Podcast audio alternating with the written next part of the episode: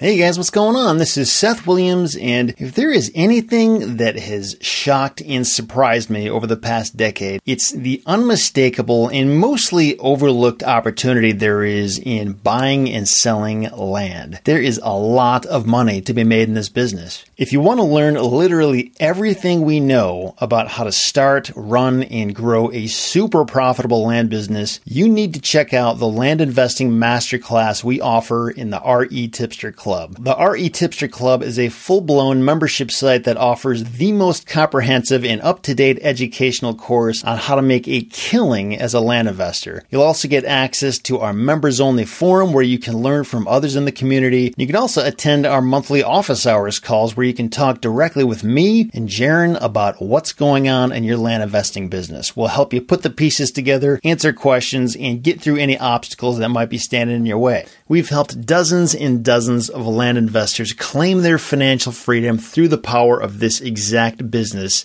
that we teach in the RE Tipster Club. If you want to check it out, head over to retipster.club and you can find everything you need to know right there. Again, that's retipster.club. So with that, let's jump into today's interview.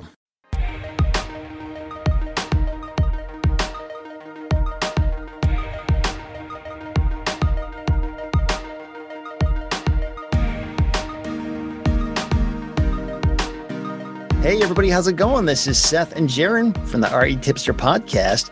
Today, we're talking with a land flipper named Luis, who sells most of his properties through double closings and assignments. Double closing or an assignment, this is where an investor will line up both the original owner and the end buyer and typically close on the same day, like a few hours apart. There's uh, some slight differences in those two closing maneuvers, which we can get into in a little bit. But uh, we wanted to interview Luis because this is a pretty common thing with house wholesaling, where house wholesalers will get a house under contract and assign the contract or do a double closing. It's not quite as common though with land. So we just kind of wanted to figure out more about like how is he doing this? What portion of his properties are going double closing versus assignment? What are some of the challenges involved and how does he make this all work?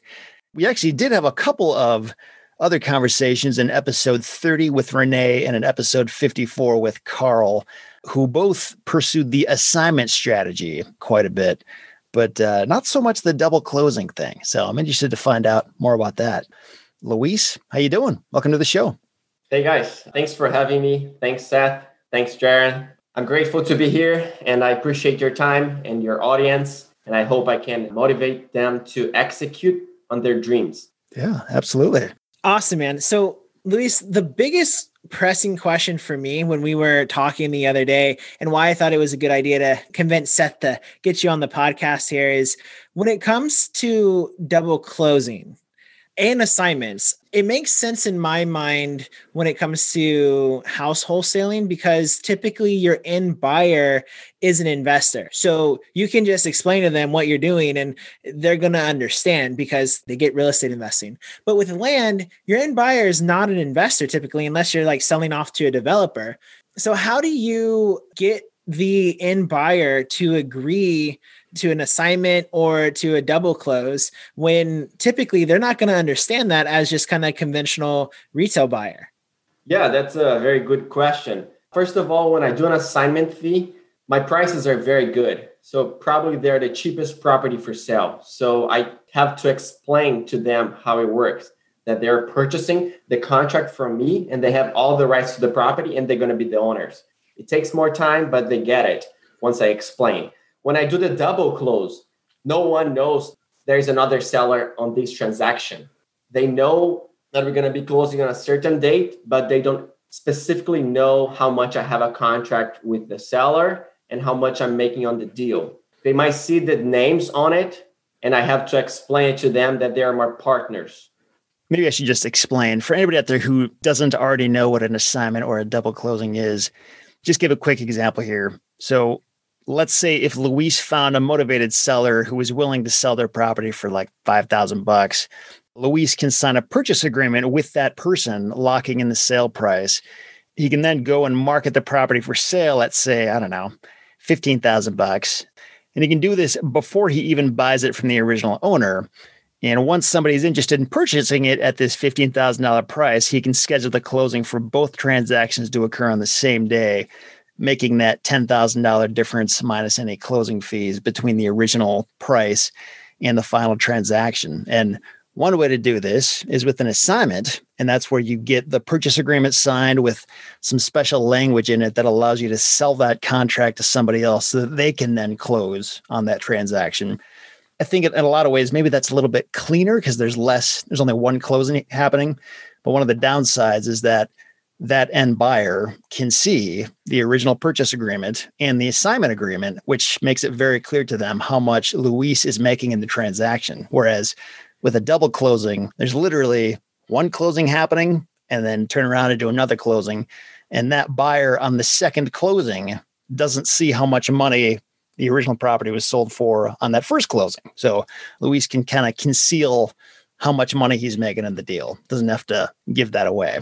And before we go on, we'll go ahead and link into the show notes two different videos where I I was a narration voice. I don't actually show up in the video because they're animated, but I have a, a pretty good explainer video on assignments and double closings that we'll we'll link in the show notes.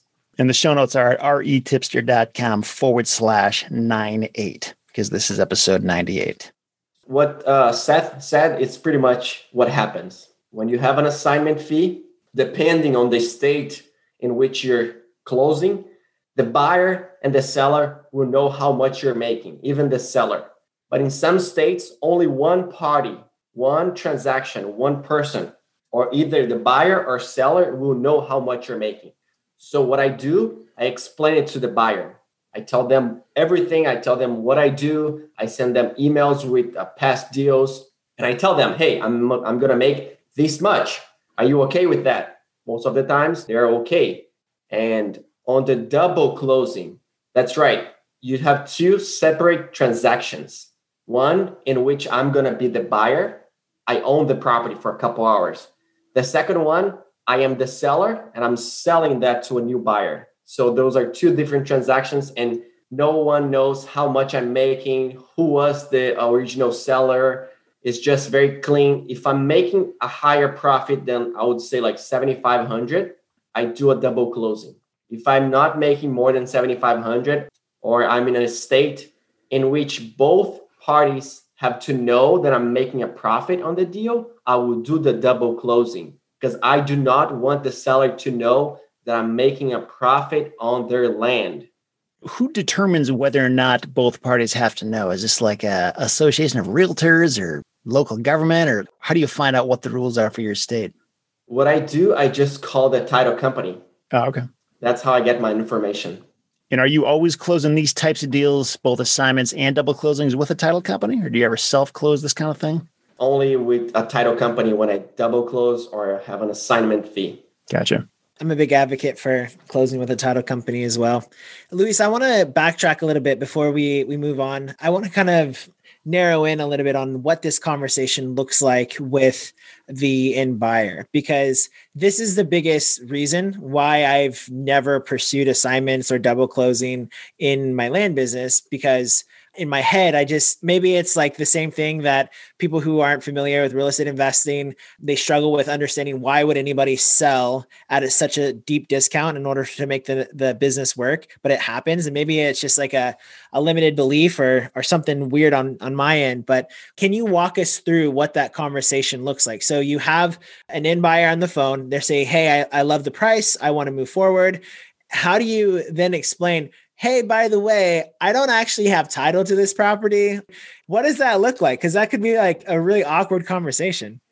What I do tell them is that I have a contract in place and that contract can be sold to someone else. And that's what I do. I tell them that I'm the owner, I'm executing the contract, and I'm in the process of buying. And I explain to them that I'm a land investor, I flip land, and, and that's pretty much it. Actually, it's so simple do you get a lot of pushback? Because what I used to get a lot when I was trying to sell properties outside of using real estate agents, you know, like when I was doing Facebook Marketplace and stuff like that, I'd get people questioning me all day long. How do I know you're not a scam? How do I know you're not just going to like rip me off and take my money? And that was just with like a normal transaction. So when you add in the element of assignments, I'm like, how do you not get people questioning your every move? What do I do? I just send them an email with past deals in which they have recorded deeds that they can see the proof. Also, I send them to my website, which has a lot of testimonials and that's pretty much it. And if they don't want to do a deal, if they think I'm making too much money or whatever, I just go to the next. I don't have too much patience for these people. But I have never encountered someone that's like, hey, you're making too much money. Give me a, a higher discount. Or uh, I'm not going to do a deal with you. Or I'm going to find that seller and I'm going to tell him what you're doing. No, they're just they're just okay because like I said before, I have the cheapest property for sale Interesting. I think a lot of it does have to do with explaining it well to both the buyer and the seller, just making everybody clear on the same page. When I say that, I'm talking about assignments specifically, just making it really clear what's happening. And if you explain it well enough, you sort of like get rid of any questions just through a good explanation because, like, the questions are all answered there. I mean, if there's a problem, it's going to be a problem and they'll tell you and you'll know, but the problem won't be from confusion. It'll become there's an issue with the price or something like that. There's a really detailed blog post that I put together several years ago and I've revised it a lot. I'll link to it in the show notes again. But it's all about what do you say? Specifically, what words do you say in what order and how do you make a person understand it, either by email or by phone? And it's for me anyway, it's always been pretty bulletproof whenever I've tried to explain it. When you have the assignment fee, the buyer is going to know how much you're making. So it's your job, it's my job to explain why am I making that money? And I'm very good at explaining. I might have an accent, but I'm very good at talking on the phone. And the seller will know that your company is not signing the deed. They're not transferring the property to your company in which you have a contract for. So what I tell them, I tell them that they're, my partner that they're doing business with me and they, they're going to be the ones that are going to be uh, the title is going to be under. Their names not mine. And they just want the money. They don't care about who's going to be on title or not yeah so it seems like the thing that you have to get locked down is you have to be working with somebody who's truly a motivated seller and selling it cheap enough where like the person who's buying it they're like yeah i'll do whatever man. I'm getting a crazy awesome deal. If you have those two things down pat then you can pretty much structure it however you want. That seems to be the moneymaker right there.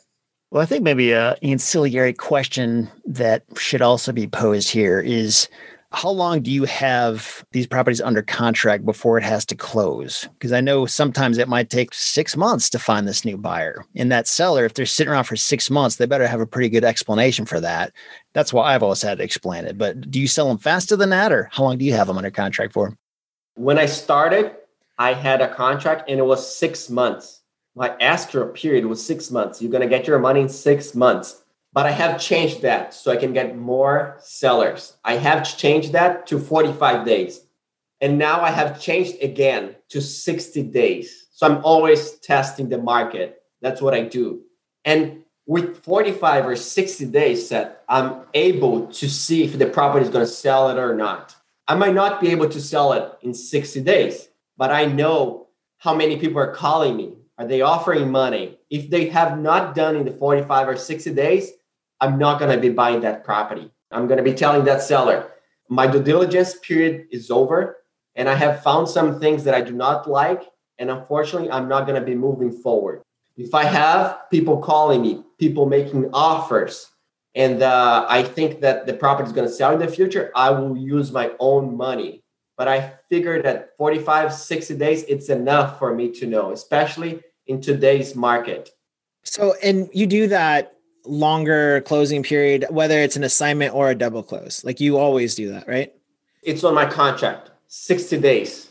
So walk us through what it looks like to market a property that you don't own yet because that could be interesting like for with with Zillow's restrictions and then what happens if the seller what if they find out that you're marketing their property for $10,000 more than what you offered them all right. So most sellers don't have access to the internet, or if they do, they do not know how to use it. So I have done over I would say 70 deals in two years. One seller has found out. What happened? I got the contract signed. The other day, I posted on Zillow. And that guy, he had claimed the property on Zillow. So he got an email saying that someone else claimed to be the owner and it wasn't for sale. So she called me right away. She was super upset. I took the listing off. I managed to talk to her for five long days. After following up for five straight days, she agreed on signing the document. She wanted the money. She was motivated. She wanted to make the money and have no hustle whatsoever. And what I had to do, I had to purchase that property. Then I had to market it. But I did not put it for sale on Zillow, Trulia, or Redfin. What I did for the first time in my career, I used a real estate agent. I told him, I will give you the listing, but I do not want that to be on any website. I want to be only on the MLS. So only realtors will know about it. And uh, that lady is happy because she got her money, about $26,000.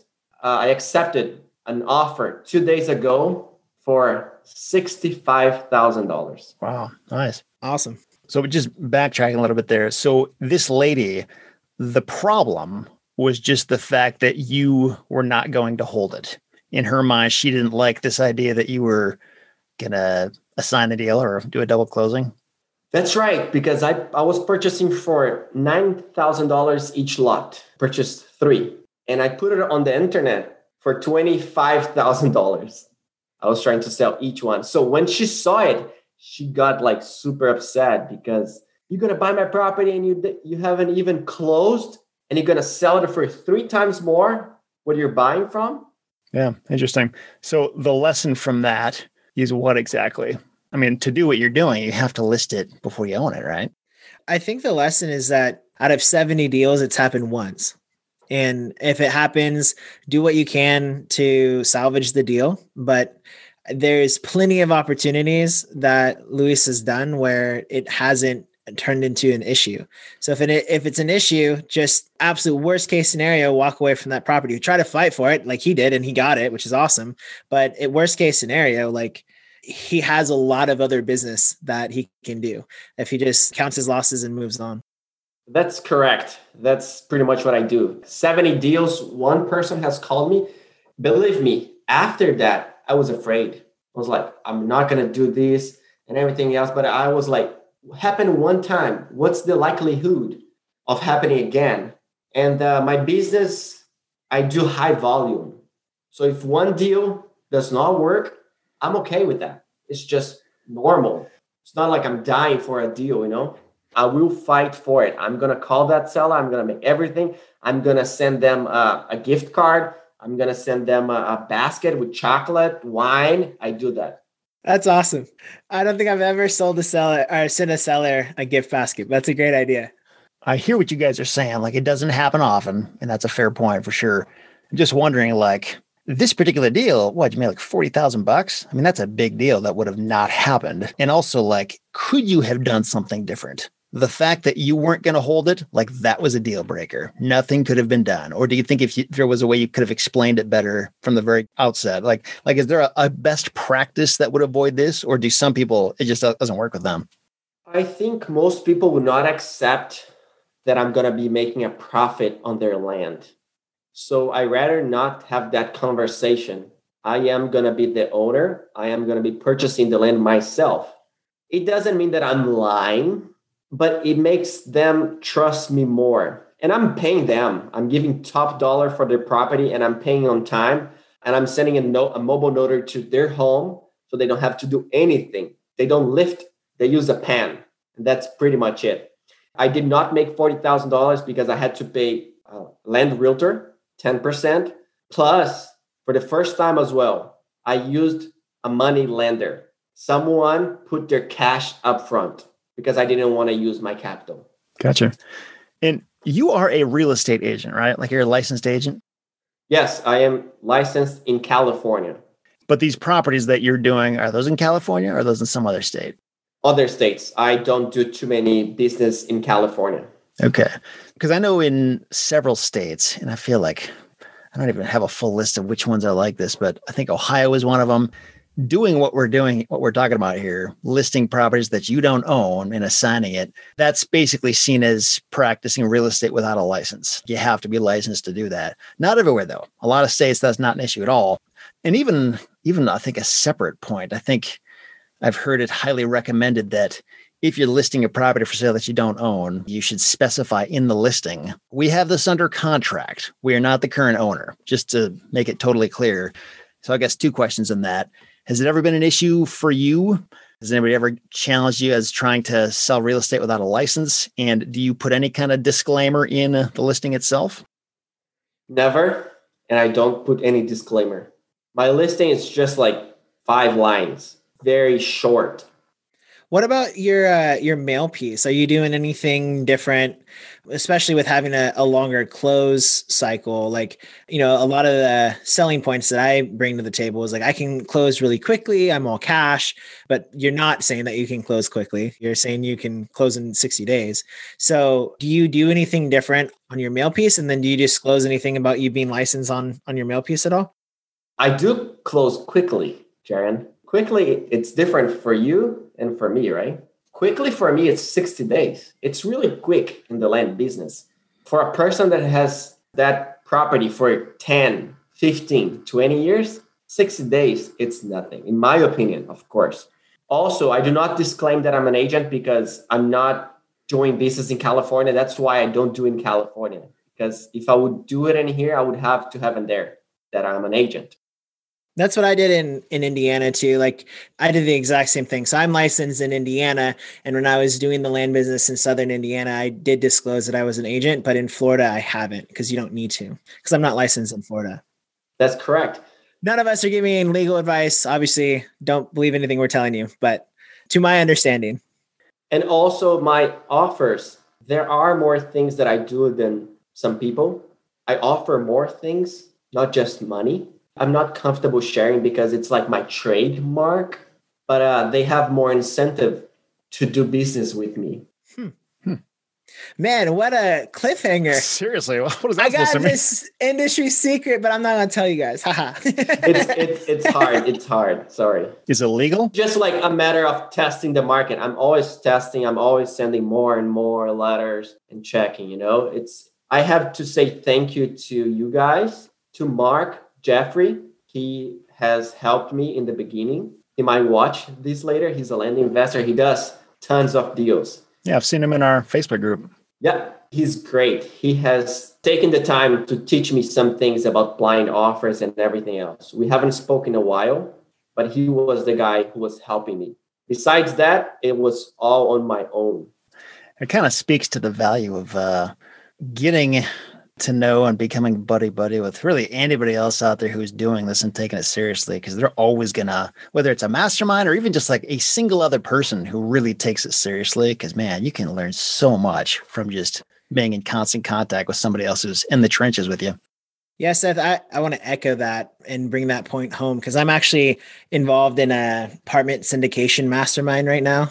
I don't know if it's going to happen, but the thing I'm kind of the only goal that I'm trying to focus on this year is to like make this apartment syndication deal finally happen because I've been on this like journey of trying to figure it out for so long. And somebody who's in that mastermind who has done deals before, he's been through the trenches already. I told him that I have somebody lined up here in Northwest Indiana who's like actively buying and who pretty much has agreed to take me on and let me be their boots on the ground, let me be on the GP and all that stuff, which is awesome.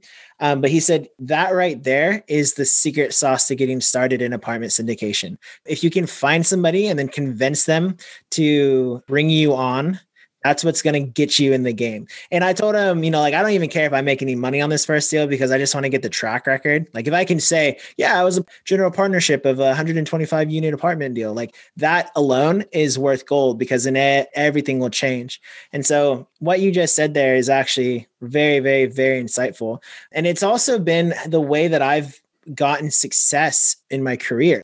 Instead of paying for a course or I mean I have paid for lots of courses and there's definitely a lot of value there but what my path has always kind of ended up being is just go work for the person that is doing what you want to do.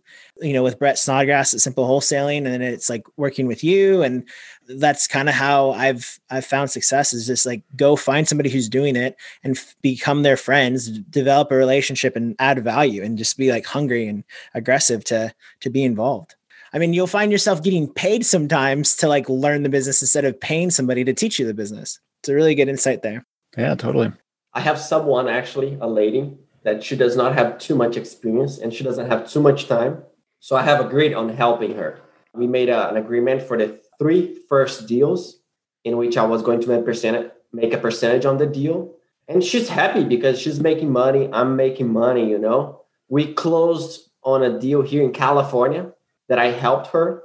I found a buyer for her. She couldn't find. I was like, all right, I'm going to find you the buyer. We're going to bump up my percentage. And we just closed. I got my check yesterday and there was a pretty sweet check. And I ended up selling the property to a solar company. Oh, cool. Interesting. Was that a good deal then? Yeah, it's an awesome deal. Yeah, I, I was, we were able to make a good money and they paid everything we asked for. I have heard of people talking with solar companies, but I've never actually talked to somebody who like legitimately sold it to a solar power company. So that's interesting. Was it a pretty big piece of land? Must be, right? Five acres. The thing is, this solar company owned two lots in one side and the other side. She got a contract in the middle. The lot was in between. And I told her when she got it, this is going to be your buyer. Nobody else is going to buy your property. I'm not sure what she did. She could not get it sold. So she was like, Luis, I need your help. What I did, I sent them a letter. And a week after, we had a deal. That's awesome. Very cool. yeah.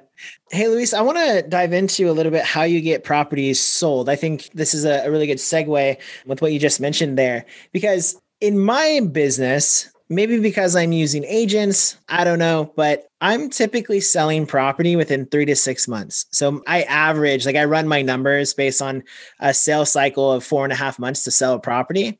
There are times where I sell property in a week and, you know, like that does happen. But by and large, when you average it out, I'm holding properties for at least three months on average. But you have 60 days to like find an end buyer. So what are you doing to get properties sold so quickly?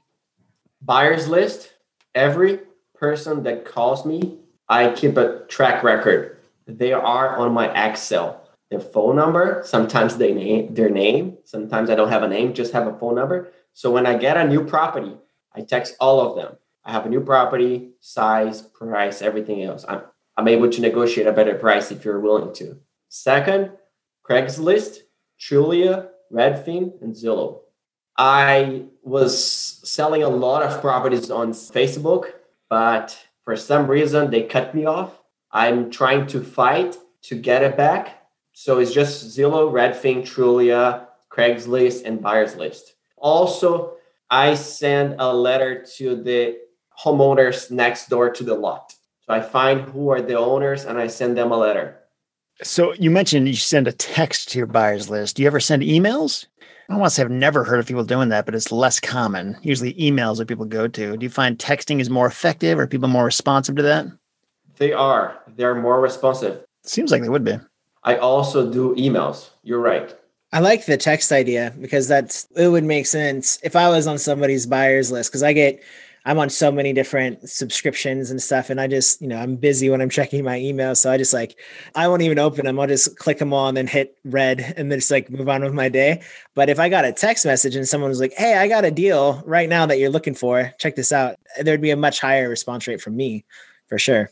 Yeah, and my average days on the market, it's pretty low actually. I would say it's like between four weeks to seven weeks. There are some properties that takes longer but uh, most properties are sold quickly. So that's why I have to keep sending offers. I cannot stop. Every single week, I have to send offers.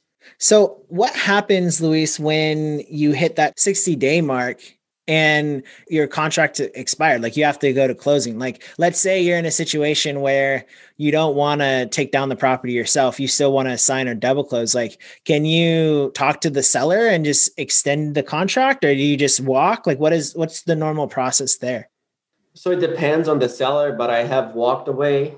I have asked for an extension. I have done one deal right now that i didn't I, was, I just walked away but I left the property online for sale. Because I'm like, if I find a deal, this person is going to be selling that property. Doesn't matter what, if has expired or not. And that happens. A buyer was interested. So I called the seller and I apologized. It took a little longer, COVID 19, but now I am ready to buy your property. Are you willing to sell still? Yes, I am. And we do a deal. It's just like that. But another thing, I have two options. Jaron, when my contract expire, it's about to expire. One, I can cancel. Two, I can use my money to buy the property. How do I do that? I'm going to buy the property if I got enough traffic, if enough people have called me, texted me, emailed me. If I have not gotten the response that I want, I cancel.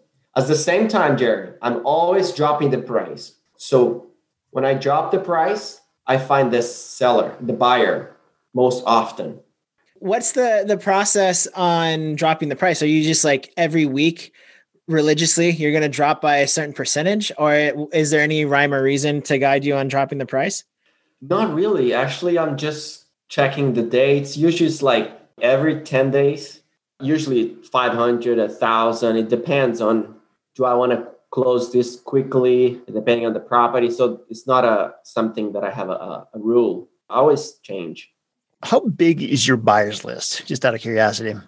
It's big. Depending on the area 150 buyers 50 30 20 10 it depends on the area. Because it sounds like maybe that's part of your secret sauce for getting stuff sold fast is you're just willing to work that thing hard you don't just list it and wait for people to call you. You're very proactively like, text this person, text that person. And sounds like that's working for you. Yes, I, I call a lot of my buyers. I talk to them and I ask them, what do you think? How much money is going to require for you to, I don't know, put the utilities? Can I give you a better deal? Let's make something work. And that's what I do. I'm very proactive. Yes, that's for sure. Because a lot of people, they're either like scared of the phone or like it just takes too much energy or they don't have the time for it or whatever. But man, for people who are willing to pick up the phone, that sounds like a superpower that definitely not everybody has. Yeah, I've been talking to a, uh, house wholesaler in Indianapolis, and he said that their primary way to get deals right now is cold calling. They kind of like modernize it by using some kind of a rotary system. I don't really know exactly how it works, but they like upload a list and I guess it like just automatically calls people like back to back to back to back or something. But needless to say, he's not doing mail. He's not doing anything except cold calling. And he said that their overhead is like $3,500 a month or something, which is like ridiculous for house wholesaling because they're not touching mail and mail is super expensive. So if you're willing to pick up that phone, that's a superpower for sure. And that's not easy. It wasn't easy in the beginning, guys. This land business, it's not easy. It's simple. It's very simple, but it's not easy. You have to do the work. In the beginning, believe me, I would come home from my current job. I was a server. I got my license. I learned how to do the land and I was a server. So I had three jobs. I would call for sell by owners. I would call listed properties. I would call expired listings. I would call all of them. And at night, when I would come home around 10 o'clock, I would spend like two hours, three hours downloading lists of properties, posting properties for sale. Then I came into a point in which I quit my job and I focused on being a realtor. And it did not pay well. I stopped for about five months sending letters in the land business. And I focused on calling for sale by owners, but it did not work. Competition is so fearless. So many people are calling that same seller. Then I figured out I have to focus on my land. So I start sending more letters and more letters and more letters. Now I am at a point that I focus 95% of my time in land. I could do two hours a day, but I don't. I do six, seven, eight hours a day on my land business because I want to grow and I'm growing thanks to God and my actions. Also, I do mail about 5,000 to 7,000 letters a month. So I don't get good response actually. My response rate probably is about 2%. But when I get a contract, every week I get a new contract on the mail. Let's say every two weeks I get three. But it's because I choose not to send a regular letter. I just send them an offer because I do not want to spend my time on the phone. When I'm sending a regular letter, I want to buy your property, call me. They're going to call me and I'm going to be on the phone all the time. So what I do, I send them an offer. You don't have to call me. You have an offer in your hand. Do you want to do business or not? Sometimes they don't want. Most of the times they don't want. The percentage of people that calls me saying that they do not want to do business with me or cursing me or insulting me, it's way, way higher than the accepted offers. But that it's not personal to me. I don't have any emotion to that. It's just business. I just move on to the next and next and next. Yeah. I know you mentioned earlier an example or a couple examples of deals you've done. What is a typical price point?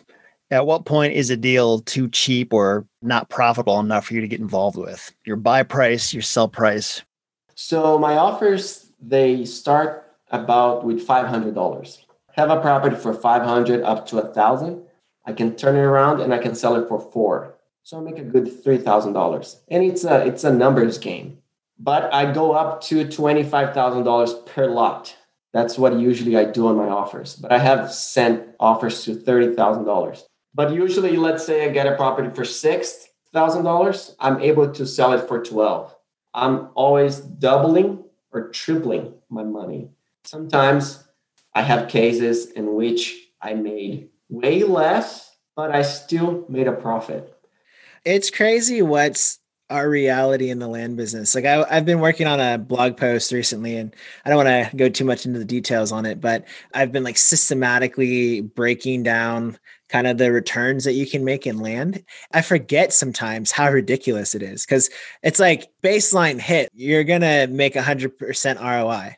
There's no reason not to do a deal. like there's so much opportunity in land and that just doesn't exist. And I've been talking to some people recently who have approached me and are interested in the land business, but they're like, well, what about other types of strategies? And I'm trying to convince them, like, no, you don't understand. Like I could have been a whole a house flipper, I could have been a wholesaler, but I chose land because it's the best. And when it comes to transactional real estate, active investing, there's nothing better. Yeah, it is kind of weird. A lot of people like it just won't sink in, you know? I don't think there's anything against it, just they don't get it. That's kind of a shame for them, honestly. That's the magic, you know. Yeah, yeah. It's like don't tell too many people. yeah. and, and something that I have learned with you, Seth and Jaron, it's about the ROI, return on your investment. So I have, I made an Excel form that I know how much I'm going to be making. I know how much I can offer up to 25, 35, 45, 50%. I watched one of your episodes and I was listening and doing the calculation, listening, stopping, calculation, putting everything so I would know what to do. Yeah, that's awesome, man. So thank you. You bet. Thanks for listening. so I'm curious when you look at you've got this assignment approach, you've got the double closing approach, and just the traditional closing where you just buy it outright. Which one do you prefer and why? So you guys might might know I would prefer anything that will come my way. I do not matter if it's a double close, assignment fee, or if I self close myself. What is important to me is that if I'm going to be making a profit, I love double closing because I don't have to touch my money. The money comes from the buyer and I just get my 1099. I love assignment fees because I do not have to touch my money as well. One question on that when you say you don't use the money. So are you using what they call single source funding? So like the end buyer's funds are being used to cover both your closing and the original closing? That's correct. The buyer funds cover everything. Cover my fee, and pays the seller and the closing cost. Was it hard for you to find a title company that would do that kind of thing for you, both assignments and double closings? Like, did you have any issues with that? It's hard. I'm on the phone. If I am in a state that I have not done deals in the past, what I do, I call five, ten title companies and talk to them for like 10 minutes. Do you guys do this? Can you do this? No, no, next, next, until I find one that does it. Man, what I really appreciate about your approach to your business is your hustle, man. If you have hustle where other people will just be like, oh, it's too hard. Like you're like, no, I don't care. I'm, I'm going to make it happen. So that's a, a big takeaway for me from this conversation. Thanks, man. Uh, it's because of my wife and my son, because I see that I'm able to provide them more and more if I hustle, if I work, if I do the hours. And that's just so grateful to me. I'm so happy for that. Yeah, man. My my wife is my source of inspiration. I had no work ethic until I got married. yeah, that's interesting. I it is really cool, just example of like in America at least. I don't know what other countries are like, but if you're hungry, if you're willing to put the work in, like the opportunity is there for you. But that's the thing. A lot of people aren't. They just can't tolerate it. But it's really cool to see somebody who's like willing to do it and it's working for them. Yeah, my wife talks a lot about that because we have a lot of friends because my wife's from Kazakhstan and uh, we have a lot of Central Asian friends and they'll come here with absolutely nothing, but then within a year or two they have houses and cars and whether it's driving truck or being a taxi or uber or whatever they'll figure it out. They'll do everything and they'll they'll get there. Thank you. Yes that's what we do. I'm from brazil and i have lived in china thailand south korea mexico. I have lived in various places and here is the land of opportunity. If you're willing to execute to work you're gonna get it done but if you're not, you're not going to get anything. So, do you speak Portuguese and Spanish then? Yes, I speak Portuguese and I learned Spanish when I was living in Mexico. So sometimes my buyers, they're like talking in Spanish and I'm like, hey, ¿cómo estás? I kind of like broken Spanish because I don't practice too much, but I'm able to help them. And they're good buyers. They're really good buyers. Has that opened up a lot of opportunity just being trilingual like that, like being able to have conversations with people, whatever language they're speaking? Yes, it has because I have buyers that are from Brazil. I have done numerous properties that we were speaking Portuguese. It's not because they didn't speak English, it's just because we are like, hey, you're from Brazil? I'm from Brazil, you know? And the others from like Mexico and they're just happy that I can communicate with them because sometimes they have to ask their kids to talk to me. I'm like, hey, no, I'm able to help you. Let's talk. It might be a little slower for me. I apologize actually for my life, but they're like, they're happy. That's awesome. Yeah, I got to think that gives you a leg up just in terms of credibility. Yeah, 100%. Well, and, and also, it's, it's hard sometimes because I have received voicemails in which the seller is telling me, go back to your country and you don't deserve to be here because of my accent. So it's a sword with two, how do you say it? Double edged sword? Double edged sword. Yeah. Man, that's rough. I hope that's not a common thing, right? It's like one in a million. No, it's not. And at the same time, I have learned not to take this personally. So I just let it go. The same moment I listened to the voicemail, five minutes later, it's gone. I don't think about it. I don't sleep. I go to the next seller. Yeah, I think uh, a lot of it is, you know, people for whatever reason they just want to be really nasty. They'll grab a hold of anything that they can be nasty with, whether it's race or your weight or your voice. Sometimes I get a lot of hate on the way that I talk because my voice is pretty high pitched for a, a, guy that's approaching 30. And so a lot of people will be like, Are you like a 16 year old kid? You, you're not serious. You don't have any money. You're like nothing, you know? And when they're in that mode, they're just going to do anything they can to insult you. And I don't know exactly what drives it. If I got a letter, I actually get letters. I've gotten letters from other land investors on properties that they got like old lists or whatever. And I just take it and I throw it away. I'm not going to sit there and be like, how dare you? You know, like, I don't know. And they're paying for postage to send it back to me half the time. I, I don't get it. I think it boils down to that uh, saying, hurt people hurt people.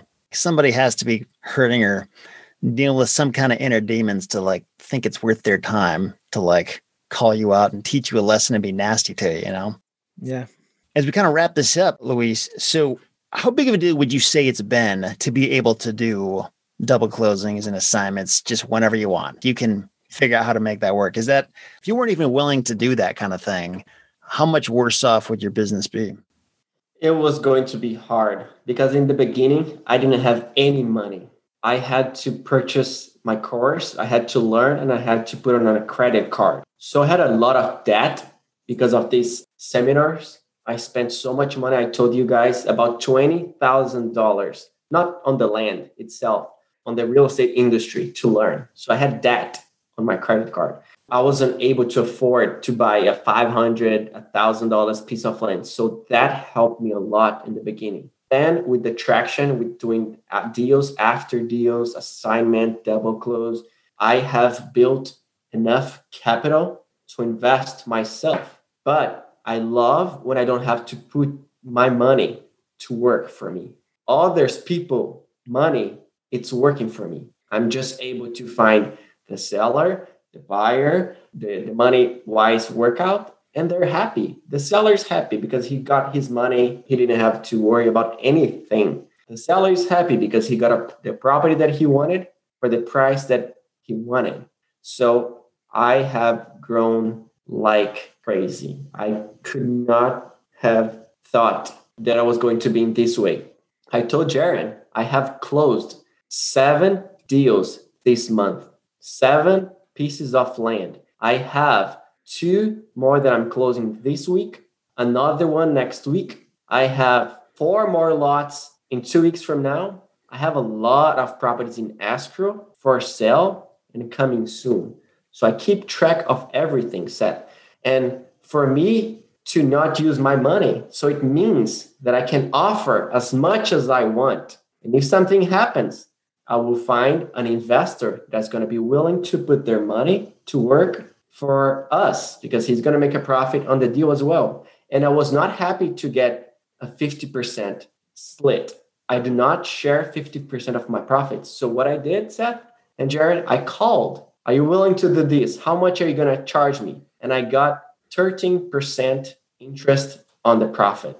Wow, that's awesome that is what is more common in other types of real estate. I don't think if the land industry ever goes mainstream in the real estate investing world and like I hope it never happens, but if it does, like I think that gone will be the days of kind of the standard being 50 50 splits because I think the whole premise of eh, land is more risky than other types of real estate. I think it can be depending on what market you're in. But if you're in like Florida or Arizona or other places where comps are readily available on Zillow, the numbers are there. You can figure out how much your, your property is valued at.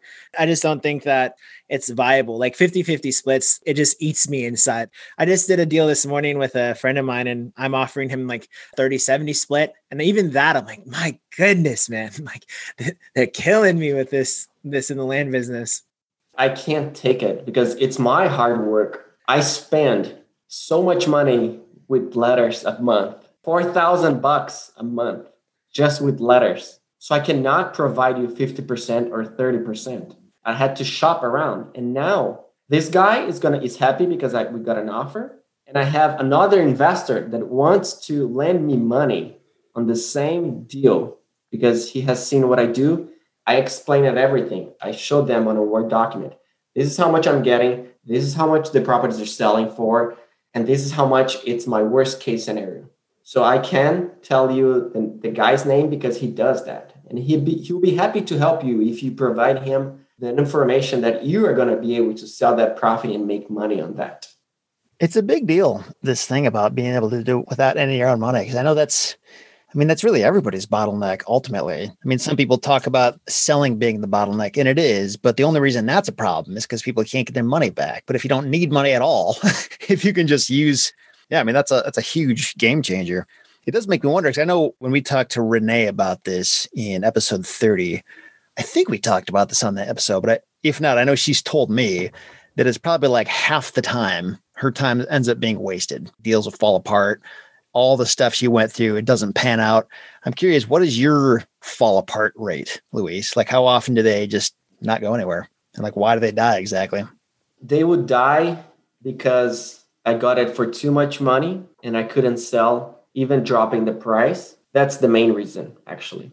I don't waste too much of my time because it's a process that I do for every single property. And I don't put too much time on every single property. I try to look at a broader perspective. When I post it online, I'm always dropping the price, dropping the price, talking to sellers. And it happens, I would say, uh, 20% of time, let's say in hours, 10 hours. So if something didn't work out, I wasted 10 hours, which is not a lot. It's one and a half day, you know? for one property. So yeah, it's a reasonable a reasonable price to pay for again for doing deals without your own money. It's going to happen because it, it gives you the ability to scale for real. That is, you know, even with working with other people's money, like if you brought on private money lenders, there's still a, a certain cap on your growth there with what their level of comfort. Whereas if you're doing double closing or you're assigning, I mean, it's really just down to how much mail can you send out. You got it. Well, what do you think, Jaron? Is there any other specific questions we have to ask Luis, or did we cover it all? Anything else we should be asking Luis that we haven't? Any other thoughts to share with people who are maybe wanting to do what you do and then they're not sure they can do it? Like, what would you say to them? Yeah, sure. I want to share something actually. I said before, it's not easy, but it's simple. And if you're doing for three, six months, don't get discouraged. We all have been through that give yourself more time. But the main thing is how many offers are you sending? That's going to dictate if you're successful or not in real estate. How many offers are you sending? You don't call me and tell me, I have sent 50 offers and I haven't done any deals. I'm so sad. I'm going to cry. Come on, dude. Are you kidding me? I send 5,000, 6,000 offers and I get two accepted, three, four. What are you crying about? You know what I'm saying? I, I read a lot. So every morning I'm reading on how to be my best self, how to execute better, how to have commitment, how to be honest.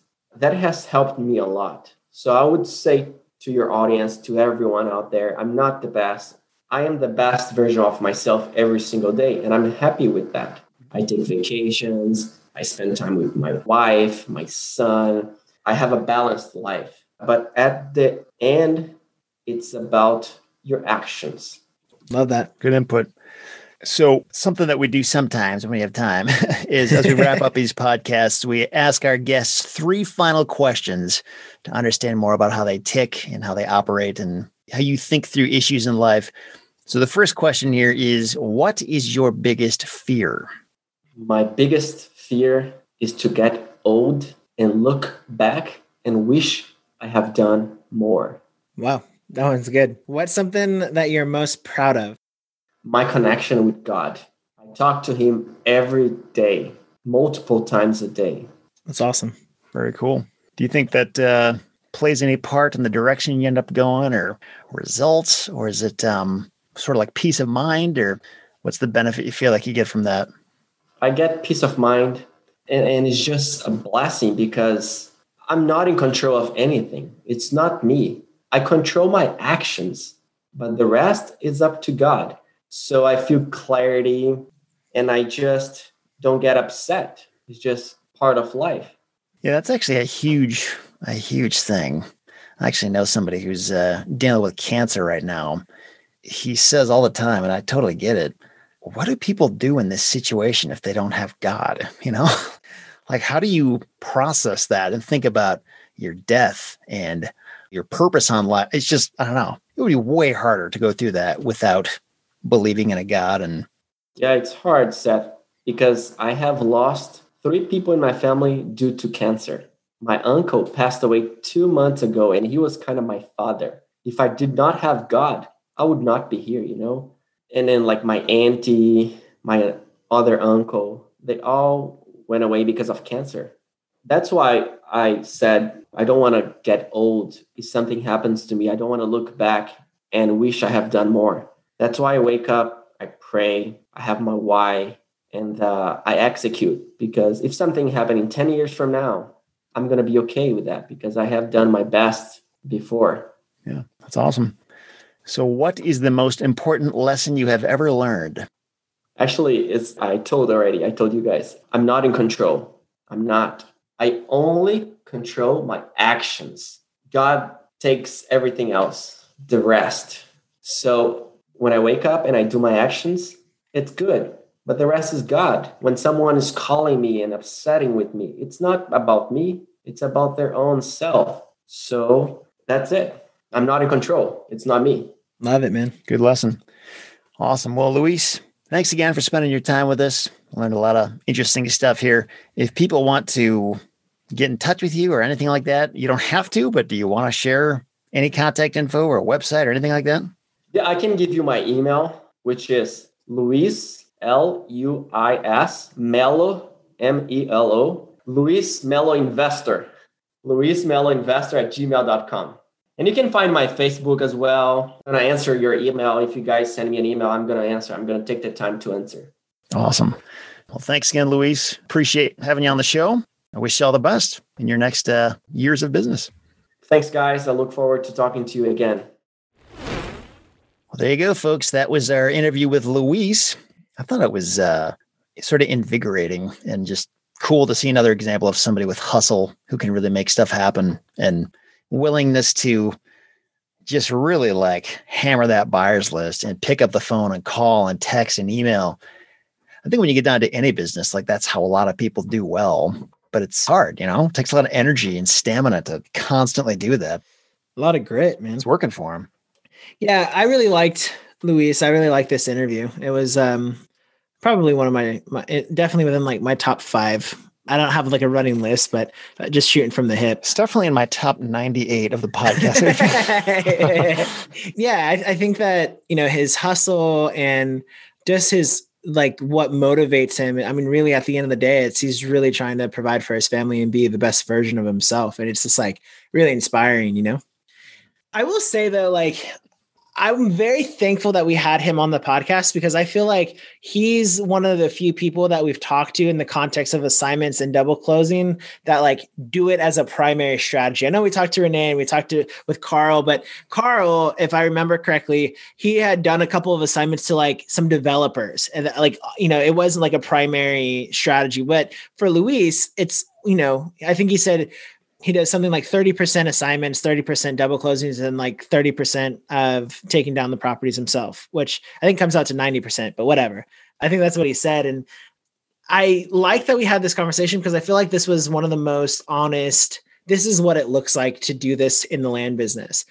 But for me, I still think that even though private money is more expensive, I think I would just rather go that route in the way that I do the land business. I mean, I agree that using other people's money is super smart. Cash on cash return.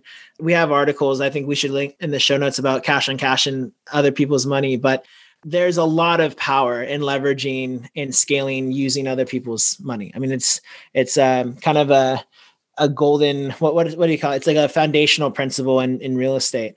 But for me personally, having to do that dance of like not disclosing or not necessarily like lying, but just omitting information to either the buyer or the seller. Like, just for me, maybe I'm just like overly sensitive or just like, I don't know, religious or something. I don't know what the right word is, but for me, I just, I don't want to have to deal with that and navigate that. I would just be emotionally stressful for me. So I'd rather, I think, just um, scale using other people's money. But there's pros and cons and drawbacks. And if you're going to do it, I think the way that Luis is doing it is the way to go. I see what you mean. Like it certainly feels cleaner when you're just traditionally buying the thing, you own it, you can take your time to sell it. Hopefully, it doesn't take long, but still, it's like you're not doing this dance, you're not doing anything unconventional. It's very straightforward. There's not even financing involved, or it doesn't have to be anyway. So, yeah, in terms of like stress level, maybe I don't know if that's the right word, but uh, yeah, maybe that is the right word. It's like I just don't want to have to have the mental gymnastics to like, okay, how am I going to say this? And like, what am I going to do? You know, like I just don't want to, it's just much easier just be like, yeah, I'll buy a property, close, yeah, close, and then turn around and sell it.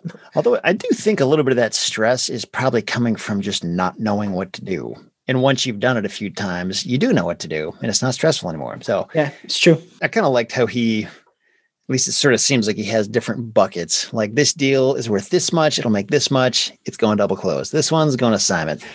And it seems like if you have it really systematic like that, almost where it's like it's not even me deciding anymore. This is just the policy. This is where this deal is going to go, and this is how I explain it.